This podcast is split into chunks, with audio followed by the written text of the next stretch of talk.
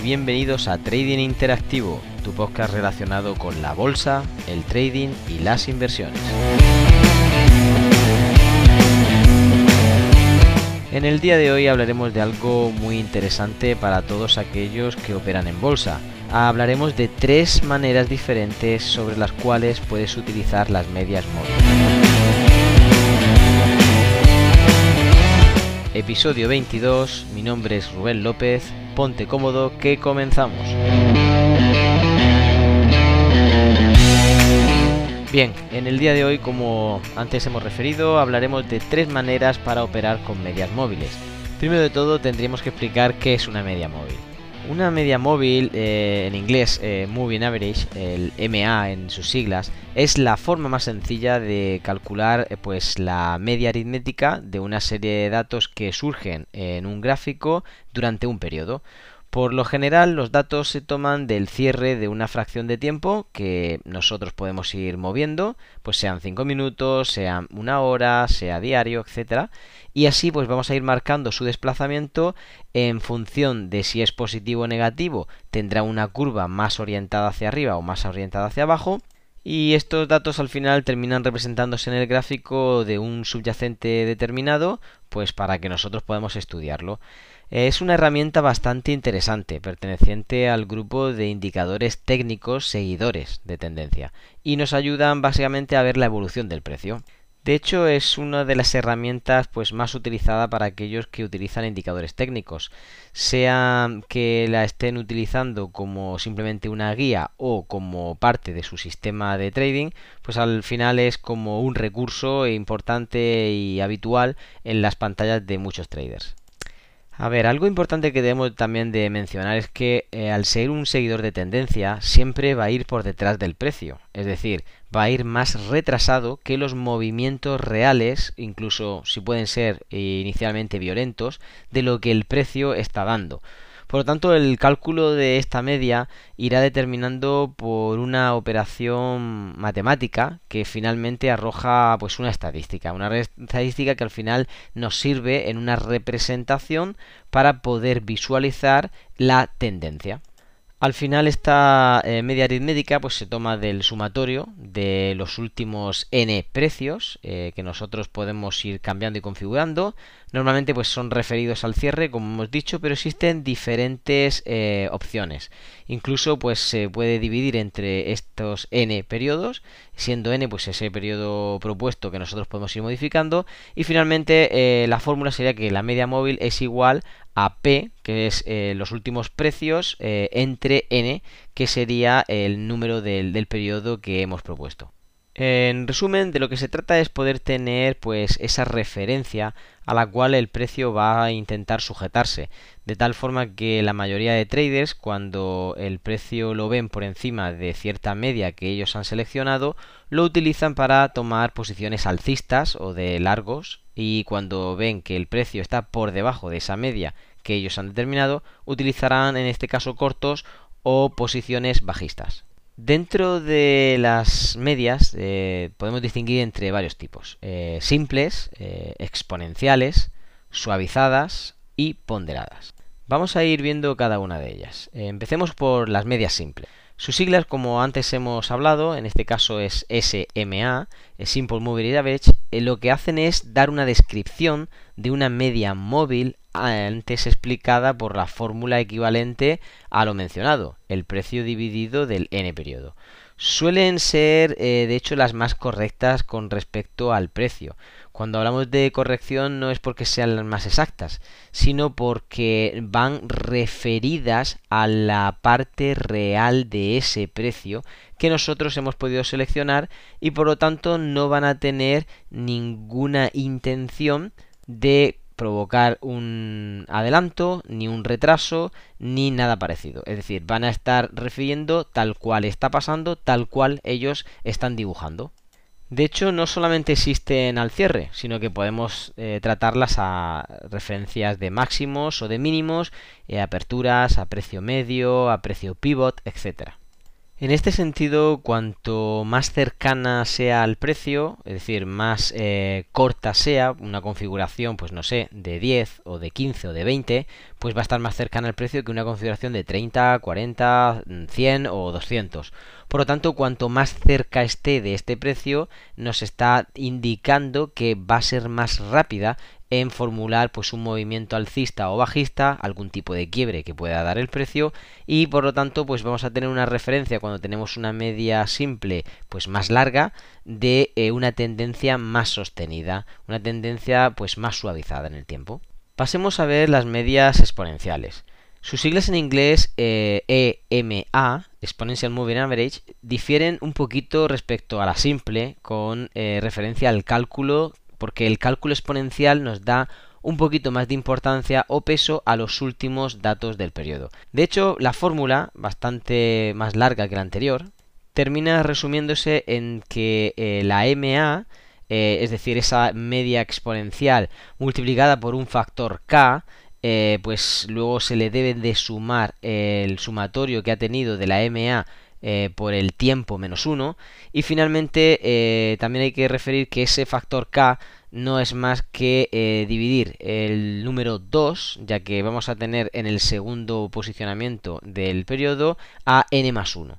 Básicamente lo que nos da es la referencia de poder incluir también el último precio que está sucediendo en ese momento o el primer precio en el que hace referencia la configuración que hemos tomado en este sentido de todas eh, las velas que hayamos eh, propuesto. Por ejemplo, si en las medias simples antes mencionadas tuviésemos la media de 30, no estaría incluyendo la que está actualmente en uso o incluso no estaría incluyendo la, primera que estaría en la posición 0. Aquí nos adelantamos y sí que incluye la que estaría dentro de la posición 0 e incluso justamente cuando termine la de la actualidad. Por lo tanto, es un poquito más ceñida al precio y más cercana o más eh, rabiosa, por así decirlo, eh, con respecto a lo que sería el comportamiento del precio. También se puede representar a cierre, máximo, mínimo, apertura y promedio, incluso a nivel de pivot. De hecho, una referencia interesante para operar con estas medias es que se suelen utilizar para evitar engaños. La utilizan como filtro, ya que al estar más cercana al precio, estar sujeta a menos cambios, eh, menos oscilaciones, estar un poquito más ceñida, lo que hace es dar una tendencia de fondo eh, sostenida eh, sin poder evaluar los grandes engaños o quiebres que en algún momento de volatilidad extrema el mercado pueda intentar hacernos. Como podréis imaginar, pues esto se ve muchísimo mejor en un gráfico, es bastante difícil explicarlo simplemente en palabras, pero para aquellos que no tengan ninguna referencia anterior, pues por lo menos les puede servir de conocimiento y les puede sonar para cuando enfrenten el gráfico. Pasemos al resto, a las medias suavizadas, por ejemplo. En inglés, Smooth Moving Average simplemente coinciden con la simple en su primer valor, pero después van eh, haciendo un sumatorio con respecto a ese valor inicial y con respecto a otro tipo de cálculo que finalmente, por resumir, por la fórmula es bastante larga, lo que hacen es tratar a ese sumatorio de una forma más suavizada, incluyendo los primeros cálculos. También, al igual que el resto, puede representarse a cierre máximo, mínimo, apertura, promedio, precio pivot y la fórmula Igualmente incluirá el cierre de la propia eh, vela o del propio tiempo o periodo que hayamos seleccionado en ese instante. Por último tenemos las medias suavizadas, es posiblemente la más normalizada frente al precio, pero también utiliza unos parámetros o se deberían utilizar unos parámetros con referencias equitativas eh, pues menores a, lo que antes habíamos hablado. Ya que cuando aquí las distanciamos suelen ser bastante pasadas es decir eh, proyectadas y no nos dan lugar a poder trabajar con el precio de la forma más correcta. Estas medias, en inglés el Weighted Moving Average, simplemente nos ayudan a tener los últimos datos también dándole mayor peso que los iniciales y calculando mm, pues el precio final o, el tramo final multiplicando cada uno de los precios anteriores por un coeficiente eh, ponderado. Un coeficiente ponderado que cuando nosotros configuramos la media dependiendo de ese valor ese parámetro que metamos pues eh, va difiriendo. De hecho, puede representarse también en el gráfico pues a cierre máximo, mínimo, apertura y promedio, al igual que pivot point, pero es interesante que se suele utilizar más a nivel informático con respecto a su fórmula, ya que suelen ser bastante buenos como filtros a la hora de programar expert advisors, que son básicamente robots eh, de trading, que son los que nos ayudan a directamente tener operaciones eh, de compra o de venta automatizadas 100% en cualquier estrategia. En estas pues también vamos a necesitar eh, tener parámetros más largos para poder formalizarlas con respecto al precio. Pues por ejemplo, si utilizáramos la media de 60 y la de 70, pues podría equipararse a la media de 30 o 40 con respecto a la simple. Es decir, prácticamente necesitaríamos poner un parámetro casi el doble que las primeras. Al menos para que tenga la misma equivalencia.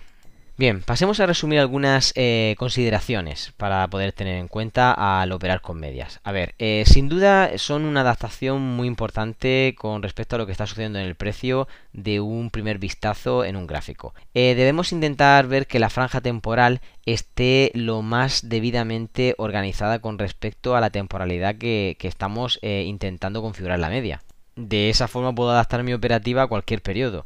Eh, de alguna forma lo que necesitamos es eh, hacer una representación lo más armonizada, ajustada y real posible a lo que nos está ofreciendo el movimiento del precio. Uno de los pros eh, siempre va a ser que nos van a ayudar a tener operaciones hacia el lado correcto en una tendencia sostenida. Pues uno de los contras o handicaps es que cuando haya volatilidad el precio pues va a tardar para darnos esa oportunidad y por lo tanto va a estar muy distante esa ecuación rentabilidad-riesgo, así que va a ser bastante mala esa ecuación rentabilidad-riesgo.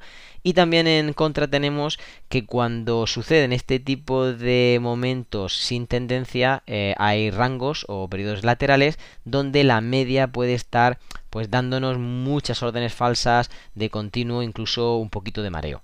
Es por ello que necesitamos definir pues un patrón, un patrón que nos pueda ayudar a estandarizar eh, pues cuando estamos cambiando esos parámetros. Por ejemplo, si utilizáramos series cortas de 5 minutos a 15 minutos incluso, pues deberíamos alargar los parámetros que utilizamos con dichas medias. Un truco que yo utilizo es utilizar las series cortas de tiempo para parámetros largos del precio. Por ejemplo, 5 minutos o 15 me iría pues a medias de más de 100 o 200 para poder tener armonizado el precio. En cambio, si utilizáramos una medición de tiempo, una franja temporal de, de H1 o de H4, intentaríamos pues bajar una media de 30, de 20 o incluso inferior para que nos dé pues eh, esa configuración más eh, cercana al precio y podamos trabajarla con pues con buenas eh, rentabilidades y también con buenas entradas aunque podría haber diferentes formas de poder operar con ellas, lo más fácil para empezar es ver ese funcionamiento que hemos hablado de que si el precio está por debajo, pues vamos a actuar en este caso bajista, si el precio está por arriba, pues vamos a actuar alcistas. Es decir, operar siempre a favor de la tendencia descrita por la media, ya sea alcista o bajista. Esa sería quizá la primera indicación o consideración importante. La segunda tiene que ver con un consejo bastante sencillo y es definir pues una media, eh, la más utilizada o más común posible para establecer ciertos puntos de entrada y entonces utilizar una segunda media que nos sirva como de cruce para poder determinar las entradas. Una nos estaría dando la tendencia de fondo eh, tipo señal de si es alcista o si es bajista, pero la otra es la que nos da las confirmaciones de cuándo queremos ser alcistas o desde cuándo podríamos posicionarnos alcistas o cuándo nos podríamos posicionar bajistas. Por último, y como tercera consideración operativa, pues podríamos intentar poner una media de largo plazo.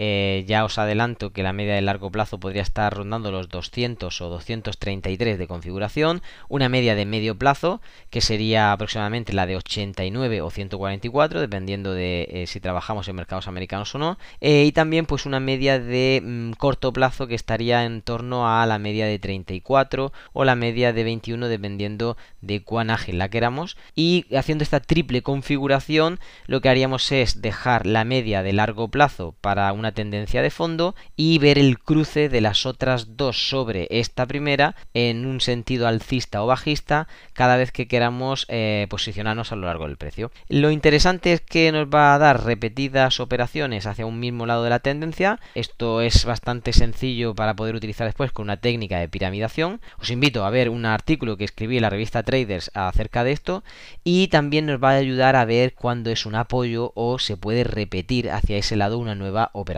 De esa forma podemos darle más valor si cabe a la dirección de la tendencia y utilizar pues esos niveles de giro para poder aprovecharnos de ellos desde la base. Como digo, todo esto pertenece a ciertas técnicas de, bueno, y estrategias de, potenciación del capital en este caso.